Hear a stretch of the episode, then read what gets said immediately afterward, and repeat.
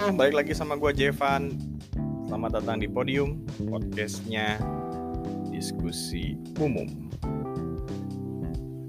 Hari ini lagi enak ngebahas soal gimana sih kita dealing atau berhadapan dengan atasan yang super duper cranky, maunya apa aja super super demanding, banyak banget maunya dari mulai ngerjain ini belum selesai suruh ngerjain itu belum selesai mudi lagi atasannya. Nah tuh gimana cara ngadepin atasan kayak gitu? Ini hasil uh, cerita dari tim gue sendiri sih sebenarnya. Karena gue yang gue tipikal atasan yang cranky, moody, banyak mau dan lain-lain. Nah, um, jadi kalau kamu punya atasan atau punya bos yang kayak gitu, yang kamu harus lakukan pertama adalah catat semua keinginannya atau kebutuhannya atau pekerjaan yang mau deliver. Yang mau dibutuhkan apa sih? Nah, itu kamu harus catat. Buat catatan kecil, yang kedua adalah segera konfirmasi kembali. Jadi dari catatan tadi kamu bilang ke atasan kamu, "Pak, Bu, ini maksudnya gini ya. Ini maksudnya gini ya. Ini harapannya nanti Bapak delivernya tanggal segini ya." dan seterusnya. Kalau kalau mamanya kamu nggak segera konfirmasi ke atasan kamu tadi, ke bos kamu, bisa jadi apa yang kamu harapkan sama yang diharapkan bisa jadi berbeda. Jadi yang pertama harus dilakukan catat, kedua adalah konfirmasi. Setelah itu kalau mamanya udah ada uh, konfirmasi dari atasan kamu, udah punya output atau udah punya hasil yang ingin yang sama yang diharapkan, seumpama dari waktunya oke okay, waktunya kira-kira seminggu ya udah. Antara kamu sama bos kamu punya uh, punya data hasil yang atau punya uh, output yang sama nih dari ekspektasi waktunya dari hasil sekarang kualitinya. Kalau kualitinya pingin pak ini saya maunya kualitinya dalam banget ya saya mau nanti kamu bikin reportnya detail ya sampai sedetail A sedetail B sedetail C. Nah itu juga harus kamu konfirmasi ulang. Jangan sampai uh, bos kamu pinginnya detail, kamu ngasihnya biasa aja. Yang ketiga apa? Yang ketiga adalah update the progress. Setiap hari, setiap ada kesempatan, update the progress. Progresnya sampai mana nih? Kamu udah mulai ngerjain, uh, diminta atau nggak diminta, tetap kamu harus update progresnya supaya uh, atasan kamu juga tahu kamu telah mengerjakan dan kamu sedang ada dalam kendala kah atau masih dalam masih dalam uh, masih dalam uh, proses pengerjaan?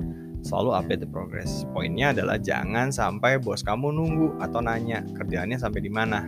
Nah uh, yang ketiga ini lumayan penting nih supaya uh, kesannya kamu kerjanya nggak lambat. Update progress itu just say hi di WhatsApp, kasih tahu progresnya sampai di mana, kendalanya sampai di mana. Dan kalau bisa, ini yang keempat. Progres tersebut sudah ada solusinya. Jadi kalau umpamanya kamu update progres, ada kendala, kamu udah kasih uh, solusi.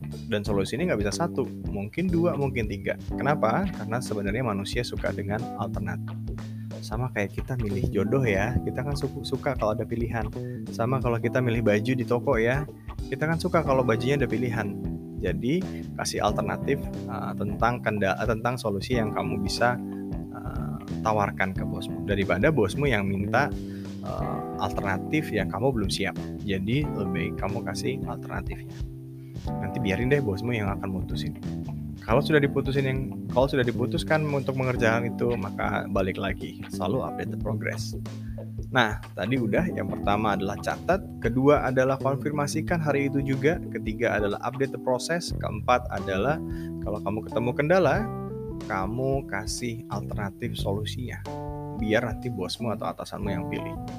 Kecuali nanti kamu bisa milih milih solusinya, ya udah segera aja ambil uh, solusi yang menurut kamu paling bagus.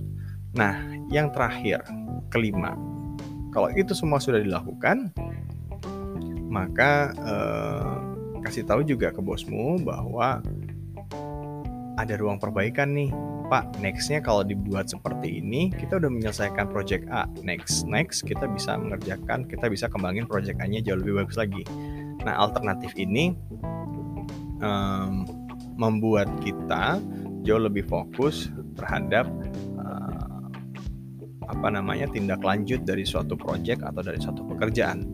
Dan di saat kamu kasih uh, apa namanya uh, insight mengenai perkembangan dari project atau projectnya bisa uh, melahirkan suatu project baru, kamu jadi terlihat lebih pintar. Nah, itu tadi 5 cara menghadapi bos yang demanding dan lain-lain kadang-kadang kita bingung ah bos kita demanding nih Mundi. Uh, berarti kita harus uh, apa namanya jaga tutur kata cari mood mood bos kita nunggu bagus dulu. Itu yang harus dihindari. Eh, sebenarnya gini uh, kalau kamu nunggu mood bosmu itu bagus dulu ya pekerjaanmu akan uh, tertunda. Pekerjaan yang tertunda bosmu bisa marah lagi. Masuk di akal kan? Jadi jangan lakukan itu.